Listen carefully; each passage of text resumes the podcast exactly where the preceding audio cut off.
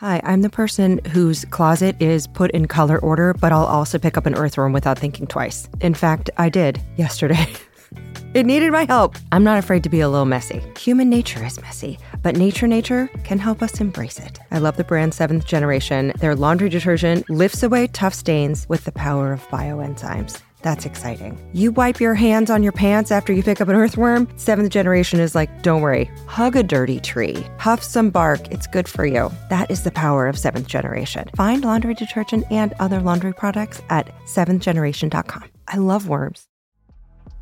This episode is brought to you by Merrick Pet Care. And if you've heard me talk about Grammy, you know that she means the world to me. I wanted a dog for probably 10 years, and I was living in an apartment, couldn't have dogs. When I finally moved somewhere else, I adopted her within weeks, and it was love at first scritch. She's about two feet away from me as I record this. She hangs out in the studio, and all I want to do is smooch her and look at her and stare at her. I also like feeding her because I see how happy it makes her. And there's nothing like watching her lick her chops after having yummy stuff like Grammy's pot pie or real Texas beef and sweet potato, which are two recipes she's been enjoying from Merrick. As her parent, I like that they use deboned meat and fish or poultry as the number one ingredient. I also like that they have these real ingredients and you can see them on the bag so you know what's in each one. And watching her do a little dance, especially with a Grammy's pot pie recipe, brings too much joy to my heart. Is there such a thing as too much joy? I'm not sure. But check out Merrick online or in your local pet store and look for their new packaging with real ingredients shown on the bag and inside it.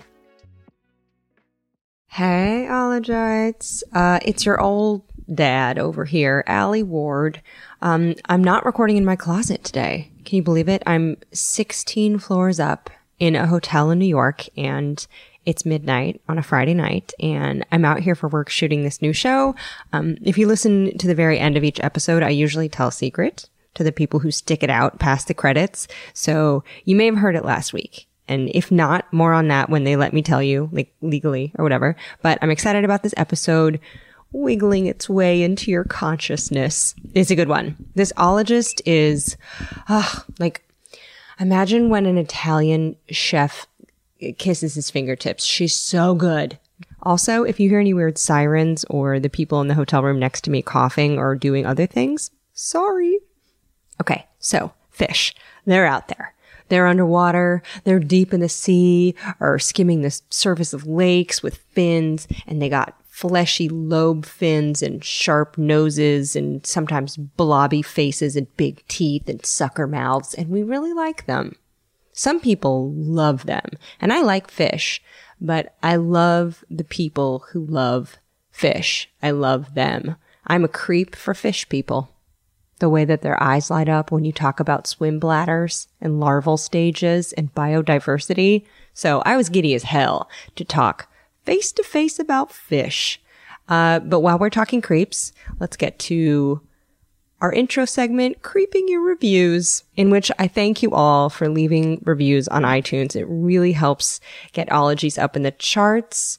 Um, since launching this kind of dream project in September, this podcast has pretty much hovered in the top 30 or 20 science podcasts on iTunes, which is a very big deal for me and my heart Thank you for uh, putting it there with your ratings and reviews and by subscribing and telling a friend. It really matters. So I'm going to read the reviews that really tickled me.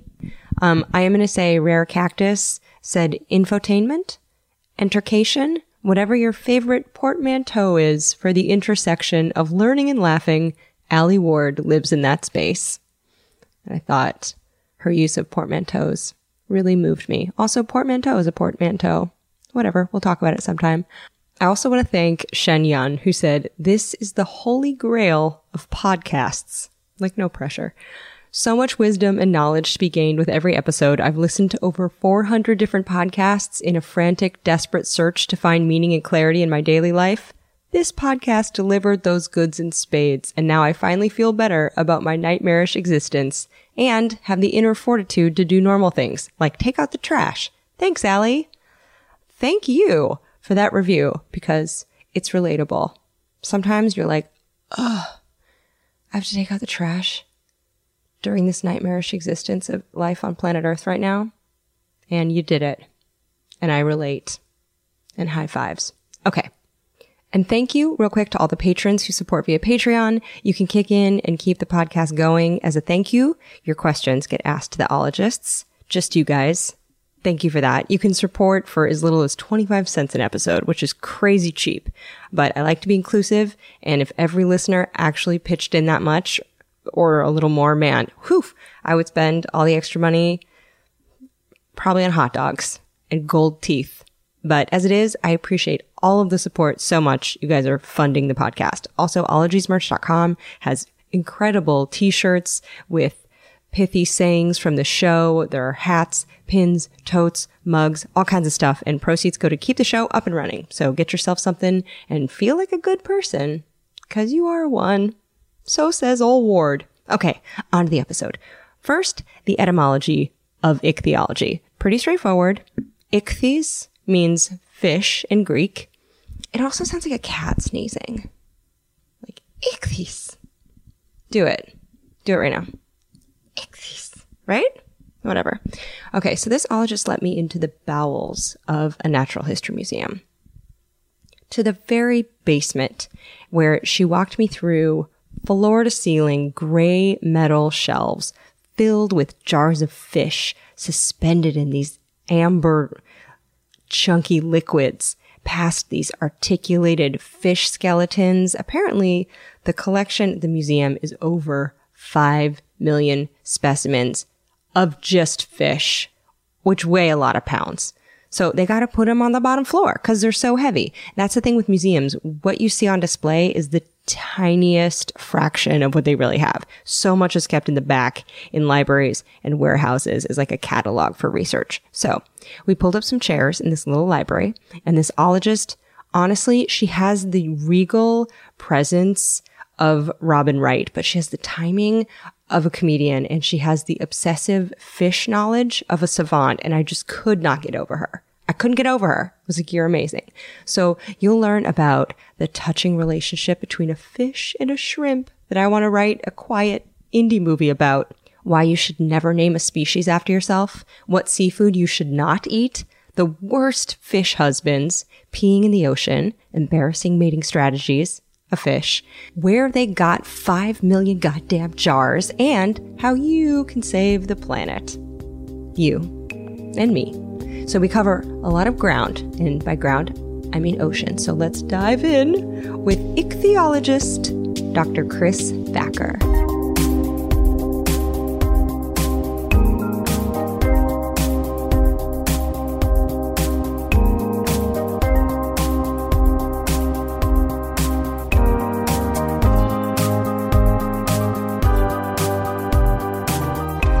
So you are an ichthyologist. That's right. I study fish. Um, how often do people spell that wrong? Every, pretty much every time. and it's very awkward to say, oh, there's two H's in that because that kind of doesn't make sense. If people, two H's, what? It's ichthyo, what, what? But yeah, it's constantly misspelled. It's misspelled on my badge. Is it really? Yeah, it was on my on my old badge. The one I have now is fixed, but man, how long did it take you to notice? I know. Oh, I always know. I noticed it right away. I noticed it right away, but it didn't bother me. It's so common. um, how long have you been an ichthyologist? Since birth. Since, yeah, since ever. Chris has worked at the Natural History Museum of LA County for almost 20 years, and she's been studying a specific group of little fishies for almost 25 years. That is a long term relationship with fish. How did you fall in with this gang of fish? The fish that I work on are called gobies, and they are a group of reef fishes and stream fishes. They're found all around the world. I fell into them completely by accident. Uh, I was fascinated with larval fish. I was fascinated with the tiny little larvae that, you know, are so complicated and yet and yet tiny. Mm-hmm. I was living in Hawaii. I was working on a master's degree. I was studying a larval fish called Schindleria. Schindleria? Definitely sounds like a disease you'd pick up at a college party, but it's actually one of the smallest vertebrates in the world. So how itty bitty is this fish? Well, it only weighs about a tenth of a gram when it's fully grown. So it's everywhere in the Pacific and in the Indian Oceans. And the common name for it is stout infant fish, which I feel like is a really good insult if you're feeling fancy. So, okay, if they're so tiny, how do you even see them? And it's just like a clear little shimmer in the water. When I went out to catch them, I asked a guy who knew about these fish what they looked like, and he said, "Go down in the water and look for the shimmer like steam rising off a boiling pan." That's how you find these things. Yep, you go out there, you pull in a net through that shimmer, and you come up with Schindleria. Or you can go out at night and just pull a plankton net. So I did a lot of night plankton work In Hawaii? in Hawaii. Did that not suck? It was the best, except for the time that I almost hit a whale. What happened? it was it was nighttime, but there was just like a whale and her calf kind of parked in this channel, and I was trying to go out, and I and you know when it's dark, you don't really see the black shape of a whale in the water. It's difficult. I did not hit the whale. Let me be clear. I did not hit the whale or the whale calf, but you know it's a federal crime to touch a whale. So Is it illegal to touch a whale? Appears to be an affirmative. So it's illegal to feed or attempt to feed any species of marine mammal. Now, in some states, it's illegal to even approach whales within a few hundred meters. So essentially, operate as though all whales have restraining orders against you. So it's not illegal, however, to look at pictures of them and dream about them and wonder if they're thinking of you too. Um, but whales aren't fish. So back to fish. Were you always into fish? Well, I was, and and as I said, I was working on this fish called Schindleria, and it turned out at the time it was not known. It was so weird that it wasn't known what kind of fish it was. And Really? Yeah, no one knew. They, there were some theories, but it was like, what is this weird thing? And I thought, oh, well, you know, everything's fine as long as it's not a goby. Because gobies were so complicated. There's so many. There's thousands of species. It's a huge group. They're all tiny. Mm-hmm. And when I finished my master's degree that same year, some it was determined that it was a goby. I went away to grad school for a PhD. I ended up working on gobies the whole time, and I'm still doing it. So you were like, please don't be a goby, and then it was a goby. And then it was like, psych, the universe was like, psych, you're going to work on the hardest group of fishes there is. Suck it up. Maybe the world needed you. Fish needed you. it's one of those things that turned that was absolutely terrifying and turned out to be the best possible answer because gobies are so fascinating and variable. They do anything, like any evolutionary thing you want to study, a goby is doing it pretty much. Did you have fish growing up as pets? I did. That's how I. That's how I got into. I think that's what started this madness. Um, because I remember when I was just a little kid, maybe five years old, like staring into a fish tank. We had some little, little, uh, you know, rasboras or sort of little um, darter fish in the tank, and just staring at it and like being sort of frightened because I couldn't understand how this little tiny thing could be alive and like breathing water. I remember just just tripping balls on the idea that there were animals that were breathing water. Um, and from that sort of fear came came it was the fear that turned into a fascination. And so that's that's how it happened. Did you study biology and stuff in high school as well? I studied biology in high school, yes, and I went away to college, and I thought I, I've, I'm I've always been very analytical. I love math, I love physics, chemistry. I was going to study chemistry, and I s- remember sort of that I had taken a, you know natural history classes in college and taken ichthyology, and I was into it, and I started learning about fish. And then when I decided to go to get a master's in Hawaii, the the deal was pretty sealed. But I sort of remember this as a college time conversion. But I was recently I recently had found my high school yearbook and there were people who had signed my yearbook. Good luck with the fish. What? Yes. There was a signature in my, there were like three different people who said, I hope you have a good time learning about fish. One said, Oh, you know, enjoy it. I'm sure someday you'll be ichthyologist to the stars. And here you are in Los Angeles, I know, an right? I was like- ichthyologist. I was like, goal achieved. I wanted to fact check and see if there were any celebrity ichthyologists or like fish people to the stars. And the closest competition I found was these two guys who run an aquarium business in Las Vegas and have a reality show, which took me to a surreal clip of Tracy Morgan appreciating biodiversity. I love exotic animals, and there's there's some people that don't even know that these animals live with us here on our planet. It keeps me from watching TV. I like to watch the animals sometimes. Let's back up and can you tell me what a fish is? Okay, a fish is a vertebrate, which means it has a bony skeleton with a backbone. It's a vertebrate. that lives in the water. Um, that's about well, that's about it. Although it obviously doesn't include uh, some water living vertebrates like whales. Okay. Fishes breathe water. They don't have lungs. Um, they're part of a clade called. Uh, the bony fishes are part of a clade called Actinopterygii. Okay, what was that word? Actinopterygii, which means ray finned fishes. It kind of sounds like the first line of a camp song, like the sequel to John Jangle Jimberheimer Schmidt, right? Okay, back to it. which describes some characters of like the way the fins are arranged, some kind of details of the bones, but basically they're a vertebrate animal in the water. That's not a whale. That's not a whale or a dolphin, right? Or a seal. okay, Or a snake. Right. I'm or a human being Or with human a being. Exactly. You know what I mean. or your dog at the beach. You're talking this. Exactly. As soon as you have a backbone and are in the water, you become a fish. Well, no, I'm would kidding. like to think so. Um, so this is a very, I mean, going back to like when you were a kid and you were marveling at the tank, this is such a basic question, but how do fish breathe? it is the it is that's not a basic question. That's complicated. Okay. gases so they need oxygen. They're like us. They need oxygen to mm-hmm. run their cells. They absorb oxygen from the water but that's more difficult than absorbing oxygen from the air. Although remember our lungs are wet. Like air mm. we also absorb oxygen from water. It's just a thin scrim of water inside a lung. Oh. Hey, heads up, you got moist as hell lungs. Now you know. But fishes have a very frilly, complicated, blood enriched gill sort of filament. Looks like feathers, like a filament. Well, you've seen them on an axolotl, right? Just Yeah. inside the head. Um, and the purpose of that is to exchange, have a lot of surface area exchange with water, and oxygen diffuses from the water into the blood. Okay, so then what is the deal with a fish bladder?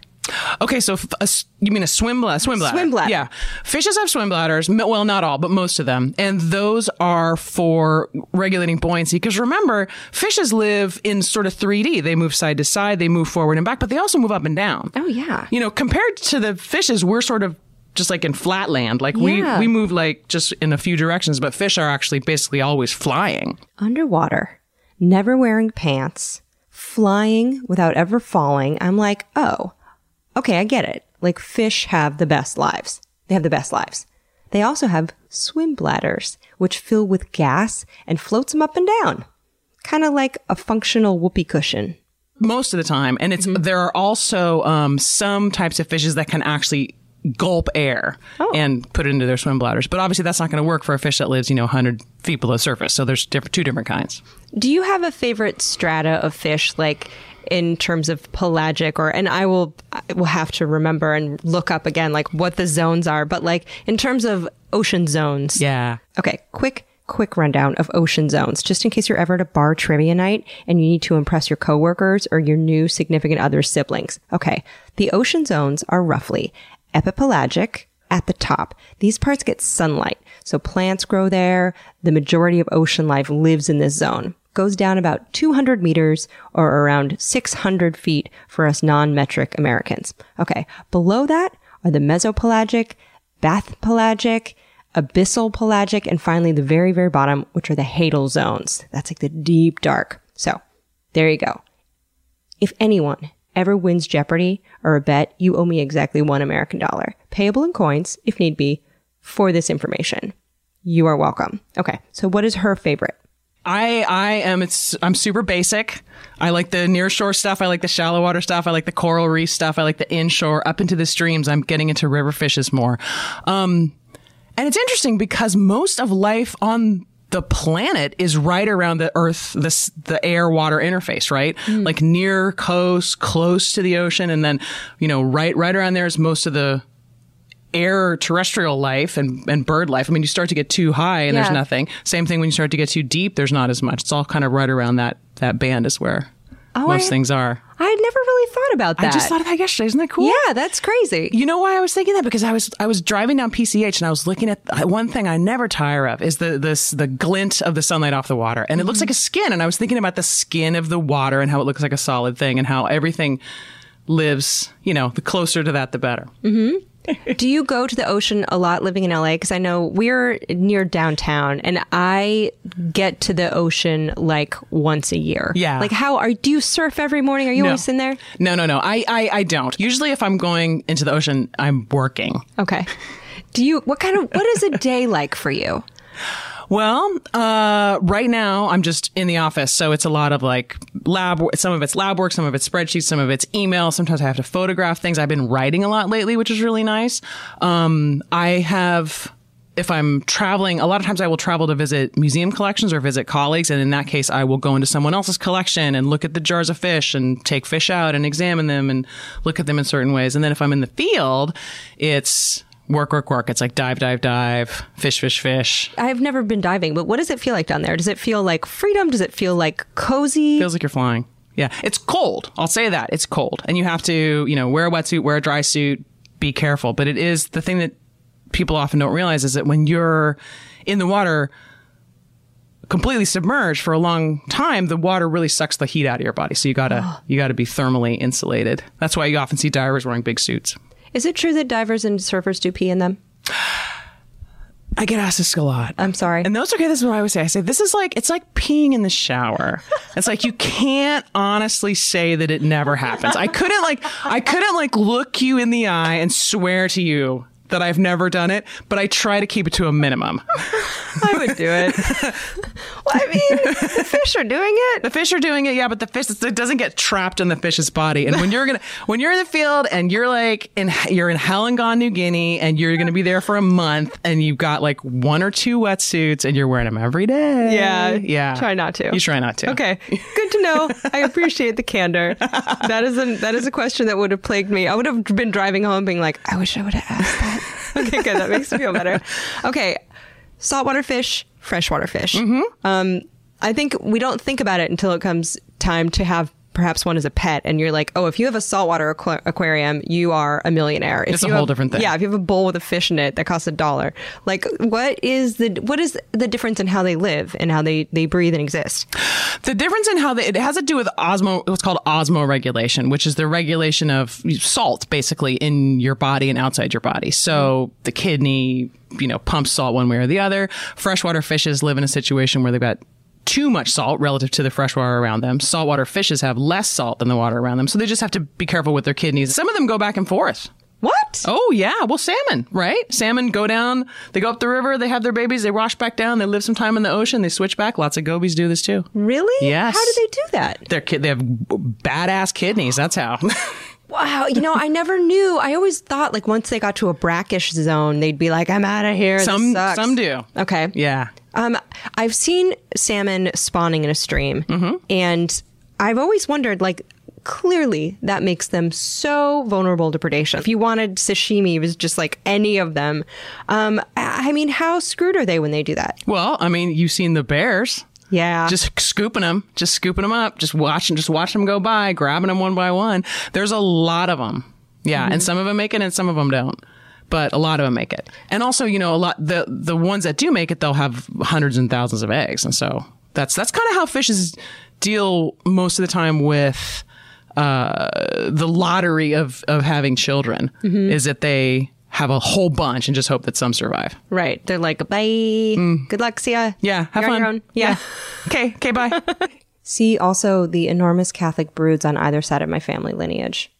So many. It's like, eh, some of them will probably be fine. When it comes to the little guys, Yeah. you study a lot of little guys. You showed me some cool specimens. Um, is that also a numbers game? I mean, they're kind of, are they kind of lower on the food chain, right?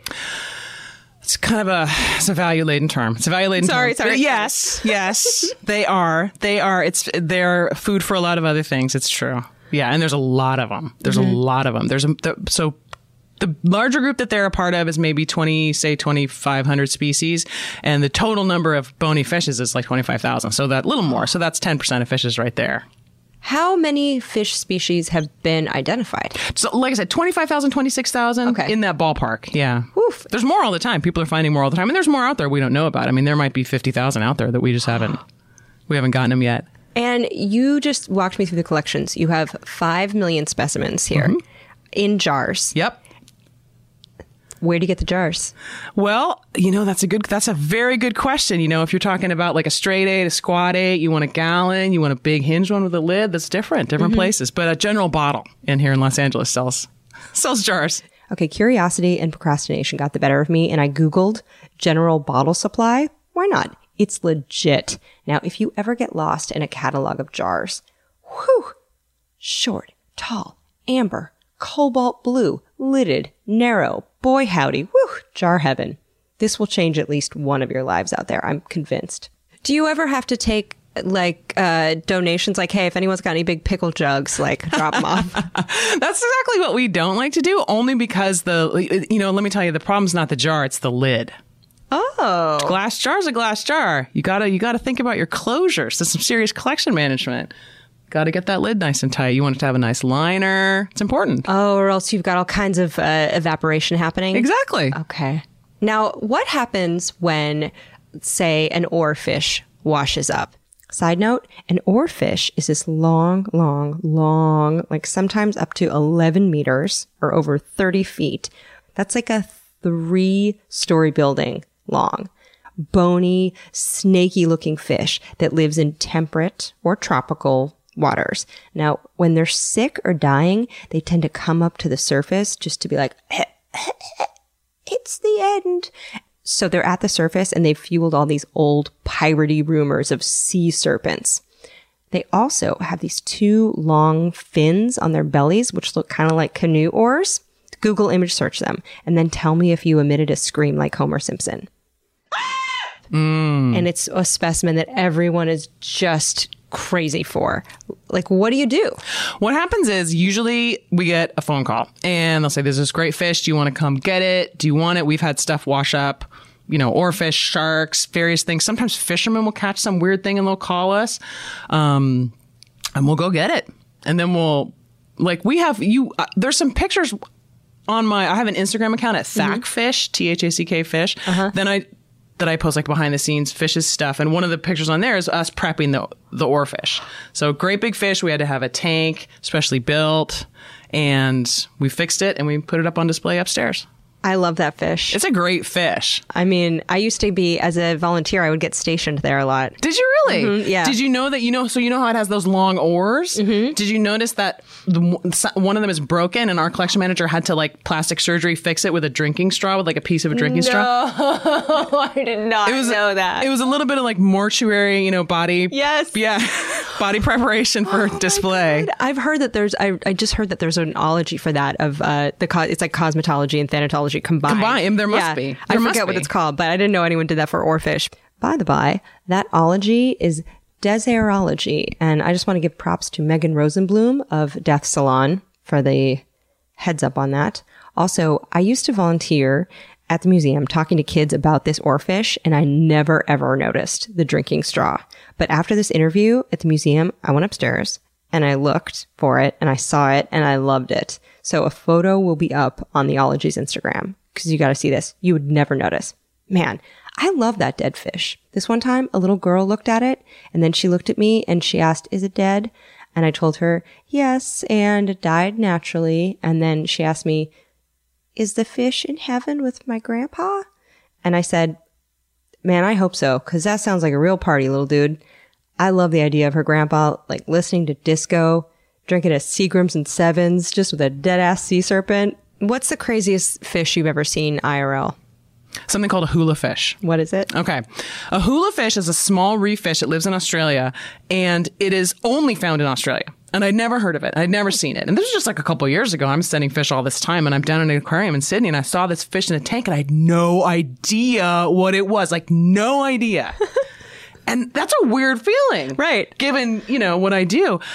And I just stared and stared and stared. And it was like I was five again looking at this tank going, how is this possible? What is this alien thing? Yeah, hula fish. Freaky looking. It's, and it looks like nothing. It's a little, got blue and white stripes, but it, it moves in a very sinuous way, like a hula dancer, hence the name. And that's where they got it. And Clearly. that, exactly. I saw a video and the hula fish does have moves. Have you ever gotten to name a fish? Oh, yeah, I've named several fish. How do you do? Where do you come up with it? Uh, let's see. One of them I named for the color. One of it I named for the locality. There's one that I'm naming right now that I just showed you that I'm naming for the guy who worked on it, Midgley. Do you get to name anything after yourself? That's considered poor form. Okay. Yeah, that's considered poor form. I have three species named after me by other people. Oh my god! So if you have a fish named after you, it's because someone else is like, "Ding! You you deserve this." You deserve this. But Yeah. if you do it yourself, oh, that's If you do it yourself, you're a douche. I never knew that. oh my god, that's so great. You got to, if you really care, I mean, And if you really care about such things, you just make a deal with your buddy, like you know, I'll just Right. but people don't even really do that. I mean, you know, that's again, that's like that's pretty, that's tacky. I had no idea. Are there any that have been named recently where, you know, they'll name one after like David Bowie or I don't know. There's a genus of gobies called Zappa. Oh, was, really? That was yeah. That's a while. That's from a while ago. how I wonder why did he get a Because the guy who studied him loved Frank Zappa. Boom. And and the awesome thing is, it's a mud skipper. Do you know what that is? No. These crazy amphibious fish. They have they have these googly eyes on top of their head that they can like suck back down and these little water cups in their faces. They come out of the water. They live in they live in the mud. They live on land most of the time, and they just kind of bloop bloop bloop around and they fight each other. And they have these crazy little fin displays, and they're like this big. Yeah. just little guys. they're tiny. Yeah. That's like half the size of a candy bar. They're ferocious. they're they're itty bitty and they're ferocious. Oh. Fero- ferocious. Uh, do you have a favorite fish? I have several favorite fish. Have you ever seen a wahoo? Mm-mm. It's beautiful. It's beautiful. A wahoo is kind of like a tuna. It's a great big silvery pelagic fish, and it's just spectacular. It looks like a torpedo. It looks like a silvery torpedo. Um, I really like mud skippers. I like shrimp gobies. Some of the shrimp gobies I work on are just beautiful, very delicate, you know, colorful fishes, and they do all kinds of weird things. So Yeah, what's their what's their relationship with shrimp? Shrimp gobies live with shrimp in burrows. The shrimp builds the burrow, and the goby lives with the shrimp. So it's a symbiotic relationship, like a mutualistic relationship. They help each other. Oh my god, they're like Bert and Ernie. They are, and go- gobies actually do this a lot. There's gobies that live in sponges and sea urchins, and you know all kinds of different places. They they like they're friendly. They like to participate in mutualisms. and a goby and a shrimp uh, will. The goby is actually the watchdog. So the shrimp is blind. Oh, stop! this is isn't this a great story? The shrimp is blind. This is nature. This is evolution. This is just all. This is our world we live. This is a planet we live on. That's crazy. With these things, which is kind of like just blows my mind. This is fishes. I think about fishes every day with, eh, with that sort of tone. like this is on our planet with us. Are these creatures? so shrimps and gobies. The shrimp is blind. The goby watches, sits on the bottom and watches, mm-hmm. and is a guard dog. The little shrimp builds the burrow and takes care of the burrow, and they are in touch with each other. They communicate via a, a tactile communication system, a touch system. What? The antennae of the shrimp are very long, and the antennae of the shrimp, as the shrimp, you know, scrumples around and works, it keeps in contact with the goby's body, and the goby will flick its tail or move or st- dart back and forth to let the shrimp know what's going on. If there's danger, if he can come out. No way. Hundred percent true. Have you guys been able to figure out what different flicks mean? Um, well, not exactly, but you can see them if you watch them, which I have spent many, many hours doing. You'll see the goby like one hard flick is basically there's danger. And oftentimes the goby and the shrimp, when they're sitting together, they just, the goby will move a little bit and the shrimp will, you know, keep in touch, but it's real gentle. Like they'll almost kind of sing, yeah, it's okay, it's okay, it's okay, it's okay. Like little, little gentle movements. I just got goosebumps, like a full body goosebumps. That's crazy. that's bananas. Now, is that language? When? Yeah. yeah, that's language. Oh yeah. For sure it's language. Of course. They're communicating. God, that's nuts. They're rare in collections because they're very, very difficult to catch. Are they just too quick? They're very quick. So then, do you have to just have certain nets, like you were saying, plankton nets, or set up traps? That doesn't work. Actually, you have to use a spear gun. A spear gun. You have to use a spear gun. It's it's this crazy complicated way. You have to go down there with a spear gun. You fit the spear gun out with like a blade or a like a pentadent, like prongs, so it's like almost like a shovel. And the sand is very loose, and the goby is very fast and very good at its job. And you, what you do is you wait. You have to wait, let them calm down until the shrimp and the goby are both out of the burrow, oh. and then you shoot the burrow. Oh. You shoot the burrow, the fish and the shrimp run, and then you chase them and you catch them one by one. oh my god! So you might be doing that all day. Oh my gosh, yeah. It's very difficult. I have the dumbest question. Please. Um, Dinosaurs, Mm-hmm. right? We've got a meteor. Boom. Dinosaurs. Goodbye. Fish. Underwater the whole time. So they were just chill and fine. There were losses. Okay. There were losses, Okay. but not to the extent that the terrestrial animals animals suffered in the Cretaceous tertiary extinction. The meteor that killed the dinosaurs did affect uh, fishes. In fact, it killed a lot of the bigger predatory fishes, larger sort of top of the food chain fishes. Oh.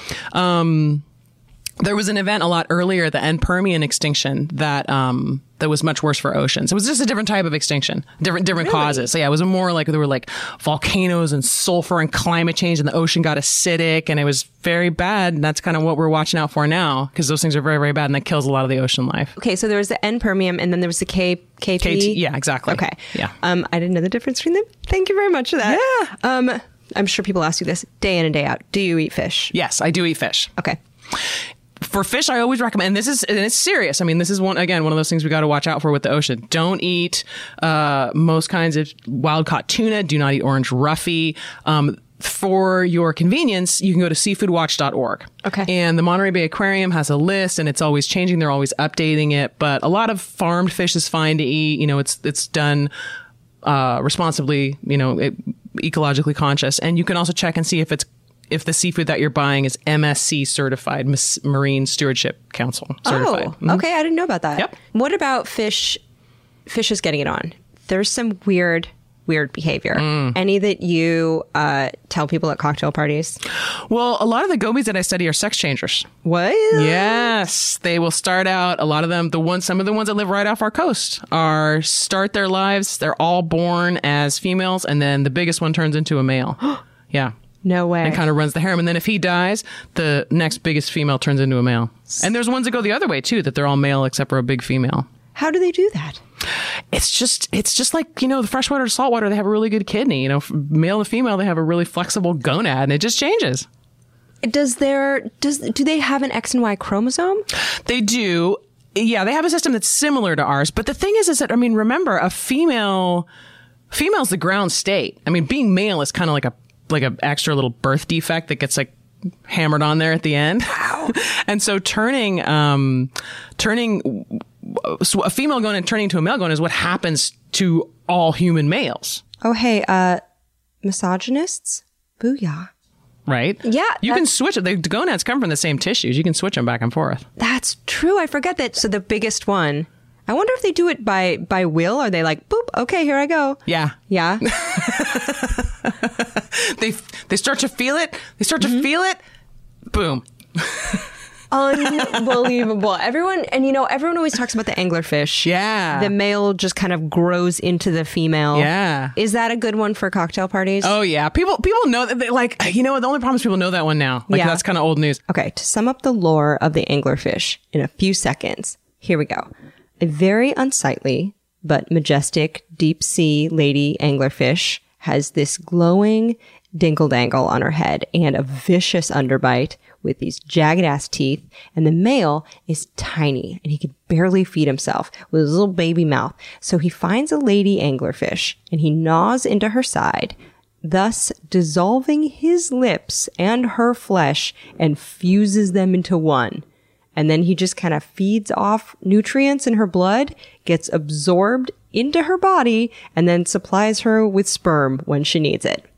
He's kind of like that sad, sad guy at last call, but it's dark and you feel ugly. So you go with it forever. I'm trying to think about what is a cool f- fish fact I'd say. I talk about mud skippers, which are crazy that they're fish. Um, I read one story about how there's some, oh God, now I can't remember, some fish who holds her eggs in her mouth. oh yeah, hmm cardinal fish. Cardinal fish do it. Jawfish do it. It's fantastic. They will go cichlids. Cichlid fish is what you might know from aquaria. Will sometimes do it. Um, it's just a way to keep the eggs safe. And then sometimes I've heard that a man will trick a man, a male fish will trick a female fish into thinking there's food. She opens her mouth and then he just is like, surprise, just surprise, I've fertilized your mouth. Does that happen? What usually happens is, that the the the eggs yeah it can well usually what happens is the eggs get fertilized right away either because she'll lay the eggs he'll fertilize them and she'll scoop them up or she'll scoop them up and then he'll fertilize them in her mouth. You can picture that. Right. yeah. It's Sure just- it is can. it's biology. It's not bad we don't judge I mean, but the main thing with fish is you've got to make a lot of babies, hope they survive. Exactly. That's the main thing. Exactly. And the idea is that the li- the lower the amount of care that you put into your babies, the more you've got to have. Right. So like if you're just going to blow them out to the wind like a seed or a fish egg, you know, into the water, you got to have a bunch of them. If you're going to take care of them, you might have fewer. And if a mouth brooder is just going to have a couple hundred, whereas a spawner, broadcast spawner might have a couple thousand. A broadcast spawner. Broadcast spawner. Broadcasting to you. Yes. Is that just like holding eggs out of a moving car and just you just you just, you just see it's like you salt the fields just everywhere. Although sharks have those cool sacks. yeah, sharks sharks are have some lay eggs like that, and some actually have live young, and some fish have live young too. They have a few live young, mm-hmm. but it's rare. And sharks are fish. Sharks are fish. Um, does that ever tri- does that ever trip people up? I always feel like sharks are in their own category because people are they're they have such a different place in society than the rest of the fish. You know, Yeah. Well, and they are different. I mean, they are a different evolutionary group than fishes. That's true. But they are, you know, and like I said, most people, the, the general term fish, they just think, oh, it's a vertebrate animal that lives in the water. And they're maybe not even thinking vertebrate, but like, you know, an animal like us with like Yeah. heads and a back and limbs and eyes.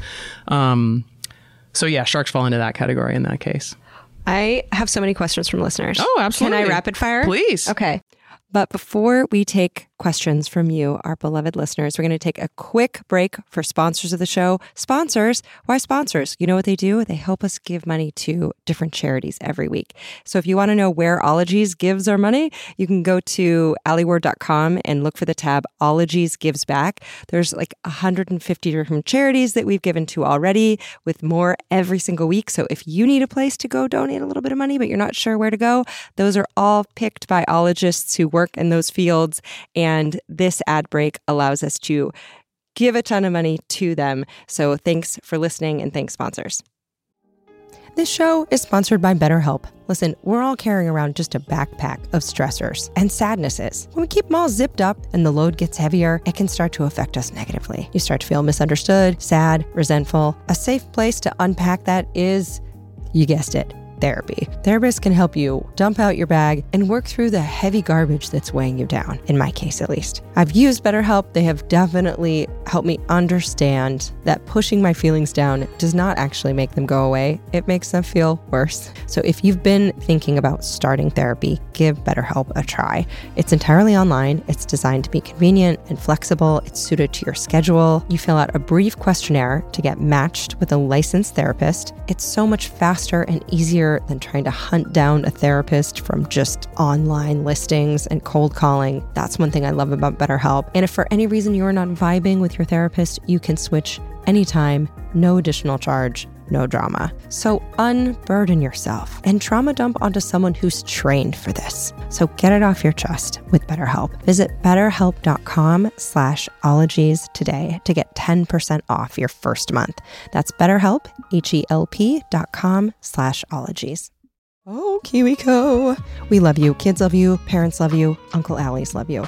Here's the deal. So, whether you're staying at home or you're heading out on some summer explorations, KiwiCo is inviting kids, also kids at heart, that's you, to enjoy their first ever summer adventure series. So, kids from two years old to teens can receive six hands on science and art project kits over six weeks. They have something for everyone. They have different topics for each age, whether your kid wants to explore space or learn about dinosaurs. And I've heard from my parental friends that summer can be a little challenging to keep the kiddos busy. KiwiCo's like, we did the legwork for you. And the Summer Adventure Series is this personalized experience with super fun activities like a bottle rocket kit where kids can build an actual bottle rocket. And you can either receive all of your summer adventure crates at once or weekly for six weeks. I think it's so amazing that they have different crates for different ages, everything from the great outdoors that has like giant bubbles or a window garden to a trebuchet kit for ages 9 to 14, an entrepreneur where you can do textured clay projects. If you have kids, if you know kids, keep them occupied and learning and having fun this summer with KiwiCo. And you can get 20% off your summer adventure series at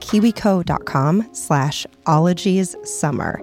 That's 20% off your summer adventure at K-I-W-I-C-O dot com slash ologies summer. Oh, have fun.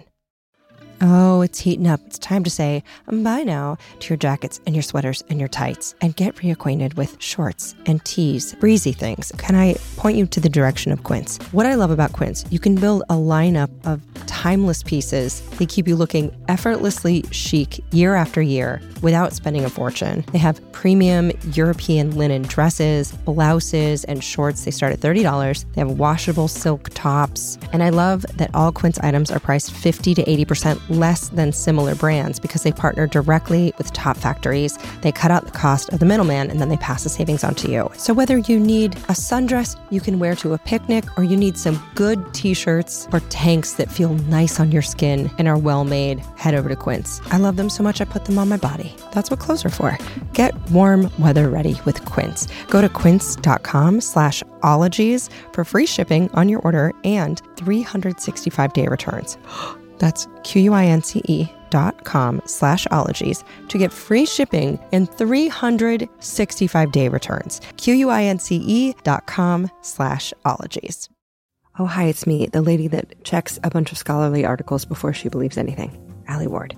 And I feel like we are similar in that we have a fair amount of skepticism and we like to dive deep and find out what the actual facts are. This is why, when it comes to any kind of supplements, I enjoy Ritual, which is a female founded B Corp, meaning that they're holding themselves accountable to not just the company, but also to the health of people in our planet. And their clinically backed Essential for Women 18 Plus multivitamin has these high quality, traceable key ingredients in bioavailable forms that are clean. Only about 1% of supplement brands are USP verified, and Ritual is one of them. So I like being able to trust what I'm putting in my body. From an aesthetic standpoint, I'll also tell you that Ritual are beautiful little vitamins. They look like lava lamps and they taste like mint. So taking my Ritual is part of my, I guess, morning ritual. I, that's probably why they named it that, and I didn't even think about it. Anyway, no more shady business. Ritual's Essential for Women 18 Plus is a multivitamin you can actually trust. So get 25% off your first month at ritual.com slash ologies. You can start Ritual or add Essential for Women 18 Plus to your subscription today. That's ritual.com slash ologies for 25% off. Down the hatch. Okay, your questions. All right, so I'll just rapid fire. Okay. As quick as you can answer, great. Although sometimes I know these are complicated questions. Okay. Okay. Greg wants to know how has climate change affected fish species and fif- fish populations across the world? Um, and how are plastic and other pollution affecting fish biology and health? Number one, fishes are moving. Like we will see things off the coast of California we never used to see because they came from warmer waters to the south. So fishes that can move are moving in response to climate change. What is plastic? Very, very bad. The number one thing that I would say to people when they say to me, what can I do sort of for the planet and for the oceans is watch it with your plastic. Keep your plastic. Like if you are using plastic, fine, but recycle it. Don't, you know, don't let it get into the ocean. Be careful what you let into the waterways. I uh, went to Hawaii. I got to go for a job, and I got to see. I know. I I was mostly in hotels and in donut shops. It was a it's a weird job, but I um but I walked by the marina and it looked like a beautiful aquarium and Yeah. then like a Doritos bag just floated by and I was like this is a picture of dystopia what have we done plastic is very bad and it bugs me. It bugs me like emotionally, like it upsets me. Yeah. So yes, please, please, people, be careful with your plastic. Just recycle it. Just re- it's not even that hard. Just recycle it. Just recycle it. That's all I ask. once again, recycle it. If you're like, everything is bad, what do I do? I feel you. I feel you. So I looked it up. According to Greenpeace, here are some other ways you can cut down on plastics. You can carry a reusable bottle. We use a bunch of bottles all the time. You can say no to plastic straws. Say no to disposable cutlery. You can avoid things with microbeads and carry a shopping bag. Look at that. Boom. You're already a better person. Better than you were 15 seconds ago. We did it. We saved the planet. Yay. I also asked Dr. Thacker in an email later something I forgot to address. It's regarding flesh colored, rope looking slime balls which feed on decaying matter, which I hear is spectacularly gross to witness. So, has she ever seen a hagfish eating at a whale? She said, I have never personally seen a hagfish eating a whale, but they do scavenge those carcasses down in the deep and it's busy mainly. They really go at it. Lots of hagfish flailing, she says. Right now, there's a bunch of hagfish having a whale picnic in the dark depths of the ocean. Is that crazy? And you're just like, making a sandwich and there's just a hagfish being like, this is my life. Anyway. Okay, Brian Edge wants to know Have the populations of any species changed for the better since orgs like Monterey Bay Aquarium Seafood Watch have come around? Absolutely, yes. Absolutely. And one of the beautiful things about the ocean and working, you know, with fish and thinking about fisheries and climate change and whatever, and, you know, even horrible, scary things like coral bleaching is that if we take action, the problem, it will help. The problem will get better. Fisheries are rebounding that, that have been protected. So it's definitely worth it. Um, is there a hope for coral reefs? Yes. Okay. 100% yes. Oh, good. Yes. It is it is it is it is a failure of will. It is not a failure. It's not that we don't know what to do. What we need to do is watch it with the carbon emissions. Um, it's just that we don't have the will to do it. But if we were to take care and, you know, cut that down, we would we would see some uh, recovery in the coral reefs. I have no doubt. You never hear about the ozone hole anymore. Remember that? Word, yeah. Yeah, and that's because that's because CFCs got banned and it helped, and boom, problem solved. Oh, good to know. That's actually that gives me a lot of hope. Mm-hmm. Um, Michael Sadambaga asks, throwing some shade here. Why does some tilapia taste like mud, while uh, others don't? It depends on what it's eating and how it's farmed. But oh. yeah, he's right. And like some catfish you taste taste terrible. You want to you want to go eat an alligator. You want to get yourself a farmed alligator. Don't eat a wild alligator because they just eat garbage and like pig carcasses. It's yucky. Oh. I didn't know that. Same problem with tilapia. Do the farmed ones just eat like cereal and stuff? they do, yeah. They're, oh. they're like you know, and they they have like you know alligator spa days and they eat good food. I'm sure. I couldn't seem to find out what farmed alligators eat, but I did manage to find some southern swamp boat captain hopping out in a muscle tank top into the bog water and feeding alligators marshmallows out of his mouth. And now I know that hell exists. Uh, Jenna Kawala, Kaw, mm, I say her name wrong every time I read it. I'm sorry, Jenna. Okay. Uh, this is a, I once heard this when I was 12 thing, but can fish not feel pain or do they just have short memories? This is a common misconception. And the answer is, of course they feel pain. Of course they feel pain. Fish, you have to feel pain. Otherwise, when a predator starts running at you, you wouldn't feel it and you just get eaten. So yes, they do feel pain. How are their memories? Well, probably not that great. Okay. but I mean, let's just, you know what? Let's just not hurt fish. Right. Yeah. Don't make them feel pain. Don't make them feel pain. Why do they need to feel pain? Um, what kind of brains do they have? They have brains like ours, but simpler. But the same basic, the same basic, you know, roadmap, the same basic nerve, same basic vertebrate brain. So they can feel pain. Mm-hmm. Oh, I'm sorry, fish. Uh, Joe wants to know there are some highly weird species in the deep ocean. Do you have a favorite? Um, one you like to bring up at parties, which I think I just asked you this. sorry, Joe. No, that's okay. The deep sea fishes, the thing about deep sea fishes that's hilarious is that most of them are small. Oh, Yeah. Really? There's a little, I, in fact, just yesterday I was looking at a, a fossil, beautiful fossil of something called a hatchet fish. There's one about the size of a silver dollar in our collection. It's got these beautiful little light organs and crazy teeth. Like even a, you know, ang- your average angler fish is not going to be any bigger than your fist. Oh, for the most part. And uh, your sort of toothy dragonfish looking thing, you know, those might be, I don't know, those might be the size of a hot dog, maybe six, seven inches long. Uh-huh. Not that big. Really not. Lot, lot of them smaller than that. Zoe Teplick wants to know aquariums, good or bad? Do fish suffer the same impact of captivity as mammals? Uh, and is the benefit of studying fish in captivity worth the harm it can cause the fish? Well, you know, fish, it's true. Fish can get bored. It's not as bad as like a polar bear. Um, but, because Polar bear in a studio apartment. You feel sad, right? For the for the polar bear or something like a wolf or you know something that requires a big territory. It's not quite that bad, but they they don't like being in captivity. It's true. Um, and the, the the bad thing about keeping fish in captivity, as far as I'm concerned, is the pet trade. I used to keep fish and then I stopped because I found out about the terrible um, practices in the pet trade. what happens? Well, you just dy- guys will go out and dynamite fish. They'll cyanide fish. They'll just kill tons of fish. They get a few just to get a few, and then they'll be, get shipped across the ocean, and they'll be sick, and it's just awful. It's horrible. Oh, I know. You dynamite, you kill a bunch, and then whatever's alive you take? yeah, That seems like a terrible idea. it is. It's it's it, but it's cheap and it's quick. Ugh. And the idea is that the percussion of the explosion, you know, can stun the fish, and then the fish will float up, and they just ca- they swoop them up. That's it's terrible. nice. Yeah. So, and that doesn't. I mean, that doesn't happen everywhere all the time, but it does happen, especially for species that are in the pet trade. What about aquariums uh, like, you know, sanctioned Mm-hmm. Monterey Bay Aquarium? How do you feel about those?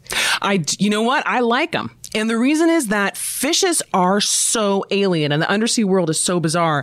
I want people to be able to see it. I want people to look at those rockfish, look them in the eye, you know, think about the planet that they, that we, that we share in common.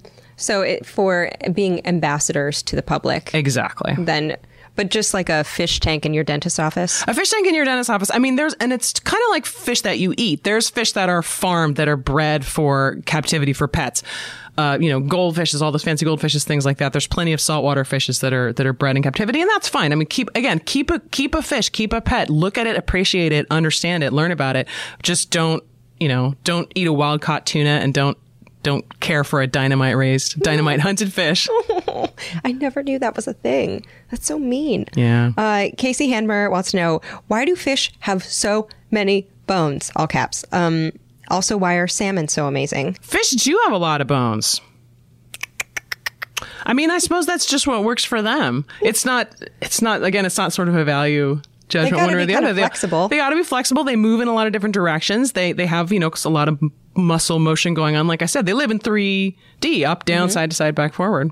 Um, and why are salmon so awesome? Yeah. You know, salmon are very old. Oh, Salmon, salmoniforms, it's an old group. A lot of, a lot of cool things all around the world. And again, it's kind of amazing that something can go back and forth between fresh and salt water. he wants to know also why do some fish have two co-dominant mating strategies, the alpha and the sneak?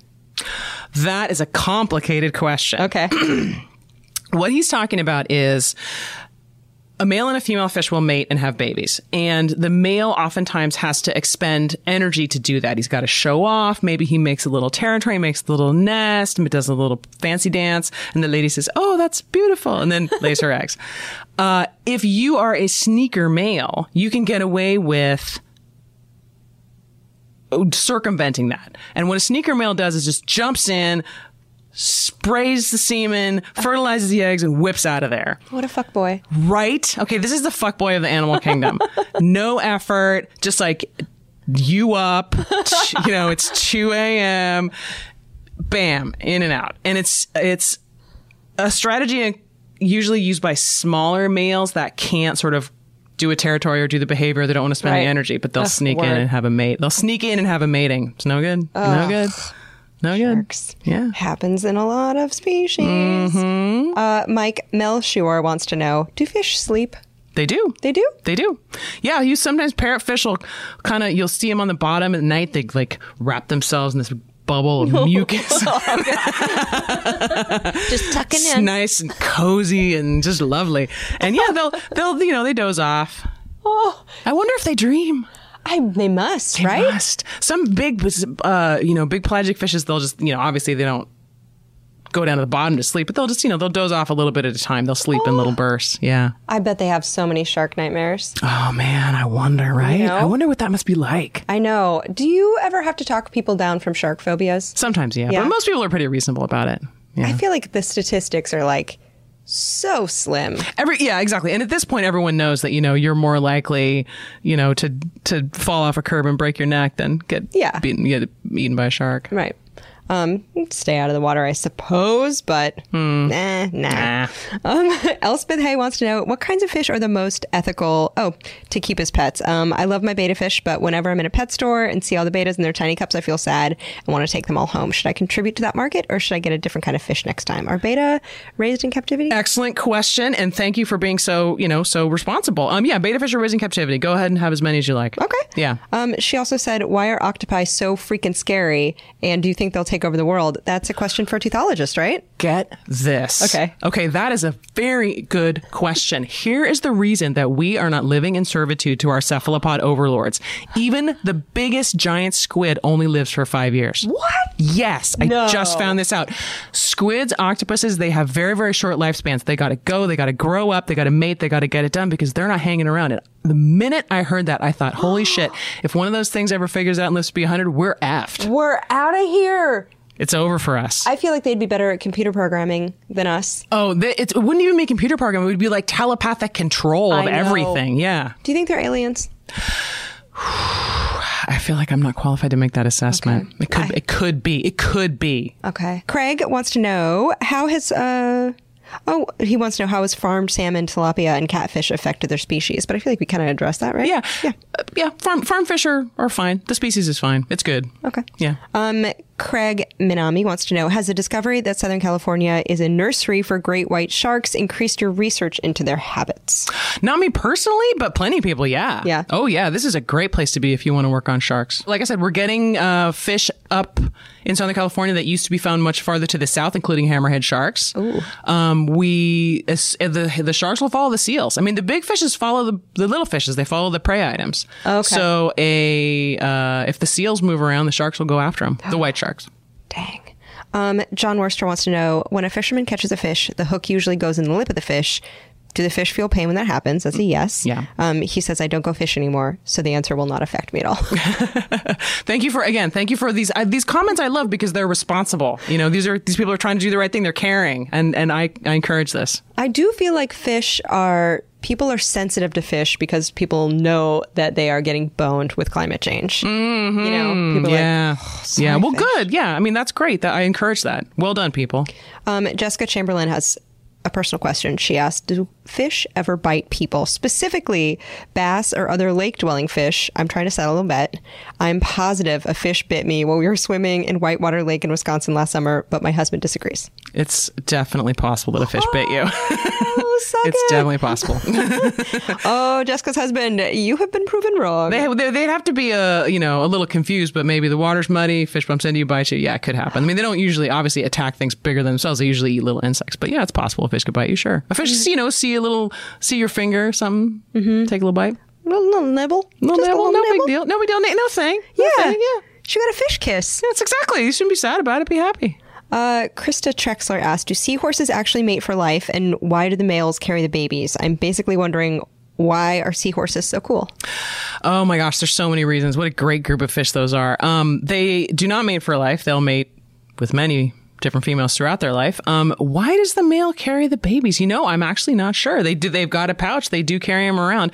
You usually something like that can be explained by the idea that the female can make more young because of it somehow. You know, so maybe she has many clutches going at a time. I'm sorry. That, I'm sorry. That one you will have to Google. That's a great one. Yeah, I that's a good question. It's a good uh, question. I love that she's maybe outsourcing. Yeah. You know what I mean? Side note, I have long thought that fashionable stay at home dads wearing baby Bjorns, walking kiddos down the block to the cold pressed juicery while their mom is out kicking ass should be called, colloquially, seahorses. What do you think?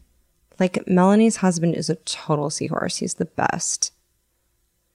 Well, yeah, I I quit my job at the tech firm and I'm just seahorsing for now. Well, uh, Julie's at the oncology practice. Like, can we start that, please? Um, Billy Marino asked, do fish develop emotional attachments to other fish, such as those they're related to, or even those that they are in a, a school with? Um, if so, how do those emotions manifest for us to study?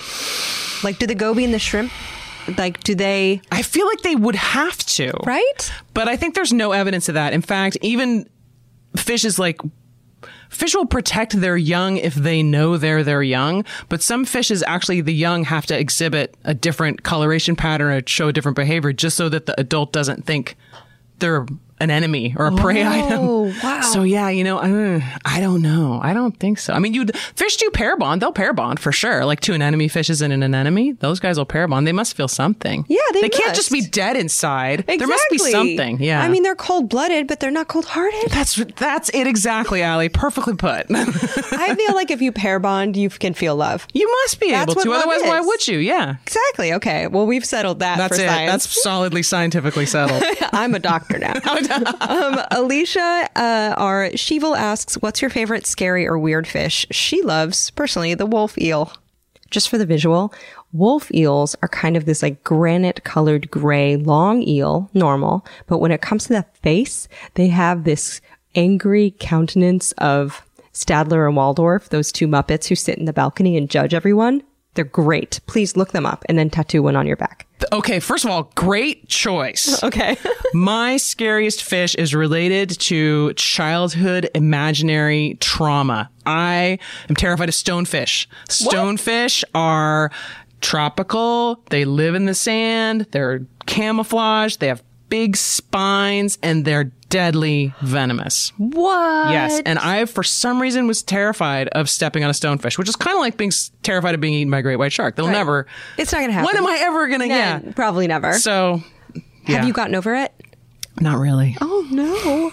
when you where what are their habitats? Uh, the Indo-Pacific reefs mostly. Okay. Yeah, so I just be real careful when I'm walking around. Do you wear like little footsie footsie booties? Yeah, I wear little fitsy booties if I'm walking, but usually I'm swimming, so I'm wearing fins. Okay. Yeah. Well, they probably can't stab you through a fin. No. Oh, fine. Yeah, exactly. That's the thing. It's that's an it's an irrational fear. Stonefishes. Stone cold fishes.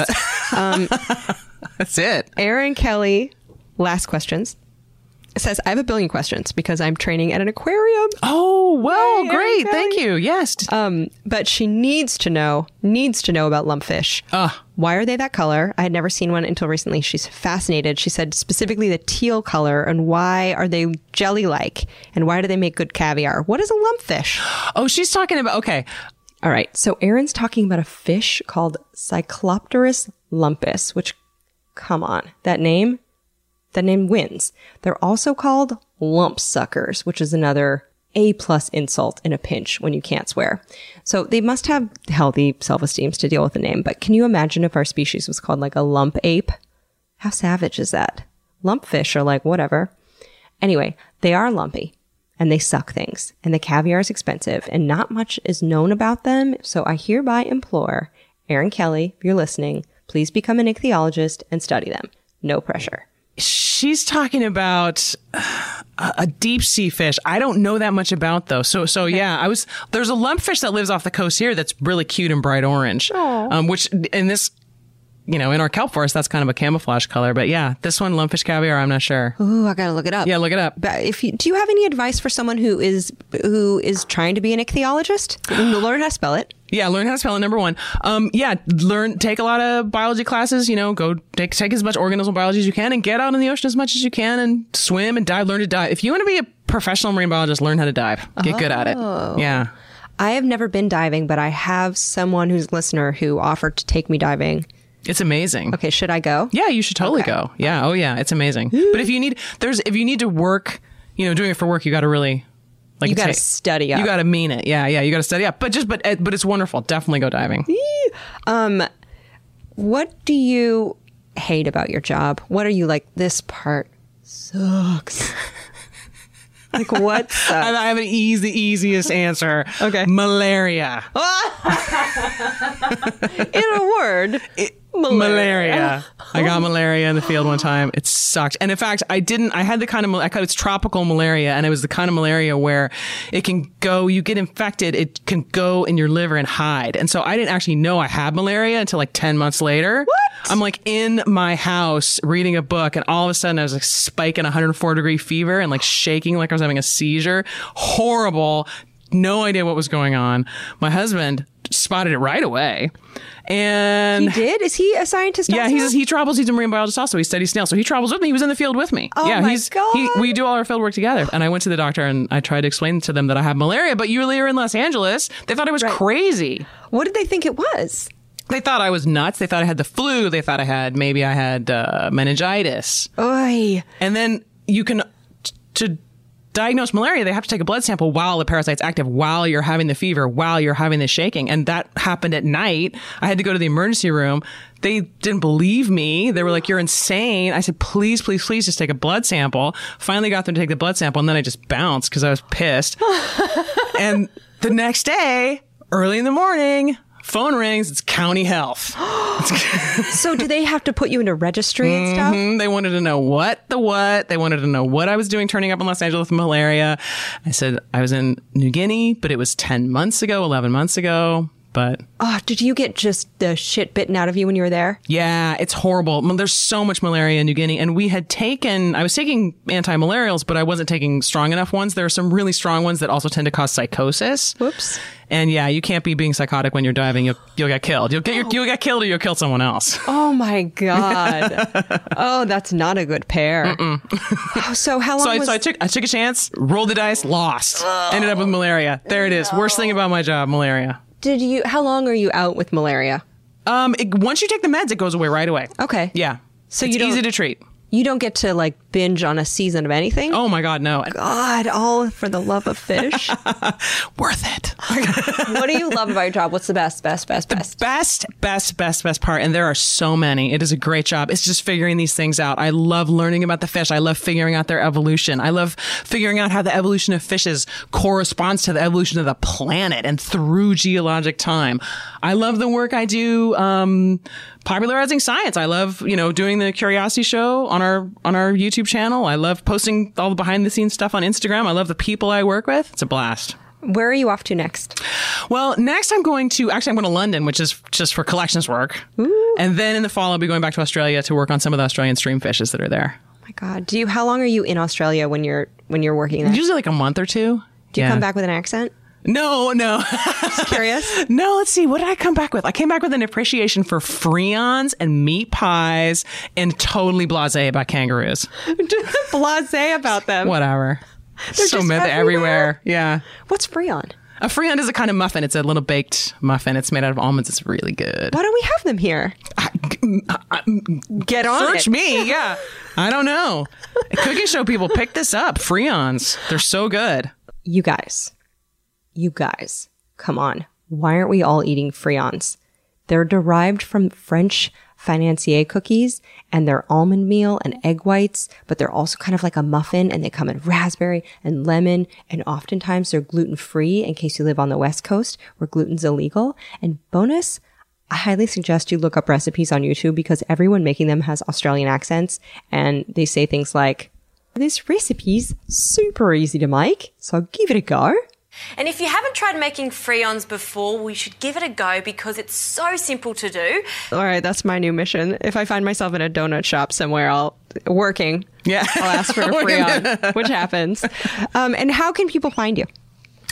You can, well, I'm on our website, nhm.org. We, I do a little behind the scenes show called The Curiosity Show, which is at nhm.org slash curiosity show. Um, I am on Instagram and Twitter as Thackfish. T H A C K fish, Thack fish. Um, and yeah, come and come visit the museum, you know, come look at our exhibits, come look around. Take a behind the scenes tour. Maybe I'll show you our collection. Oh my gosh. Yeah. seriously, if anyone has like a, a, a love of fish, I took a tour at the NHM and ended up volunteering here. and like, I can't tell you, it was a life changer. So if you, if there's a museum nearby, sign up to volunteer. It's, it's one of the best things I've ever done. Oh, that's wonderful. Yes, I agree completely. Absolutely. Come on down. Totally changed my life. Thank you so much for doing this. Oh, you're so welcome. My oh. pleasure. My pleasure. A joy. Yay, Gobies. Ugh. How obsessed with her are you? Right? I'm like fully. So follow her on the platforms. Uh, catch the Curiosity Show on YouTube. And to follow Ologies, we're at Ologies on Instagram and Twitter. I'm at Alie Ward, 1L, on Twitter, Instagram. Uh, you can join the Ologies Facebook group where we all talk about the episode. We share weird links and gross pictures. It's a wonderful group of folks. No one in there is a clotwad, which I love. Um, to support Ologies, you can head to ologiesmerch.com, get yourself an item or two, or you can make a donation if you want at patreon.com slash ologies. Also, honestly, just tweeting, Instagramming, telling friends about the show helps it grow so much. It's crazy to me to see the numbers go up every month. Do spread the word. Thank you, as always, to Stephen Ray Morris for editing, Erin Talbert and Hannah Lipow for running the Ologies Facebook group, Shannon Feltus and Boni Dutch for running ologiesmerch.com. Uh, Nick Thorburn wrote and performed the Ologies theme song. He's in a band called Islands. It's a very good band. Uh, you stuck it out through the credits.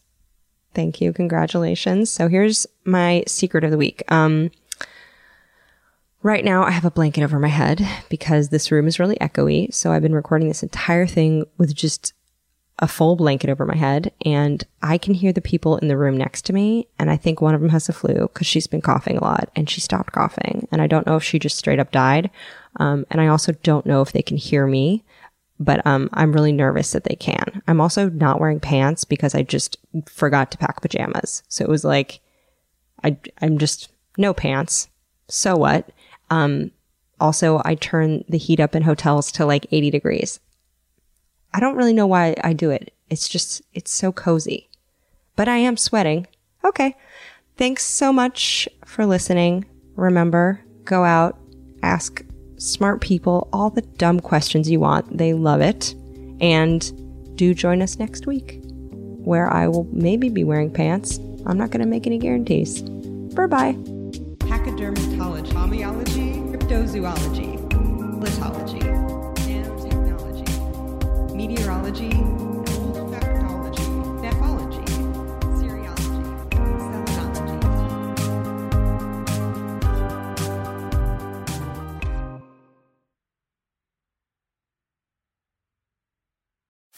you can host the best backyard barbecue. When you find a professional on Angie to make your backyard the best around. Connect with skilled professionals to get all your home projects done well. Inside to outside, repairs to renovations. Get started on the Angie app or visit Angie.com today. You can do this when you Angie that.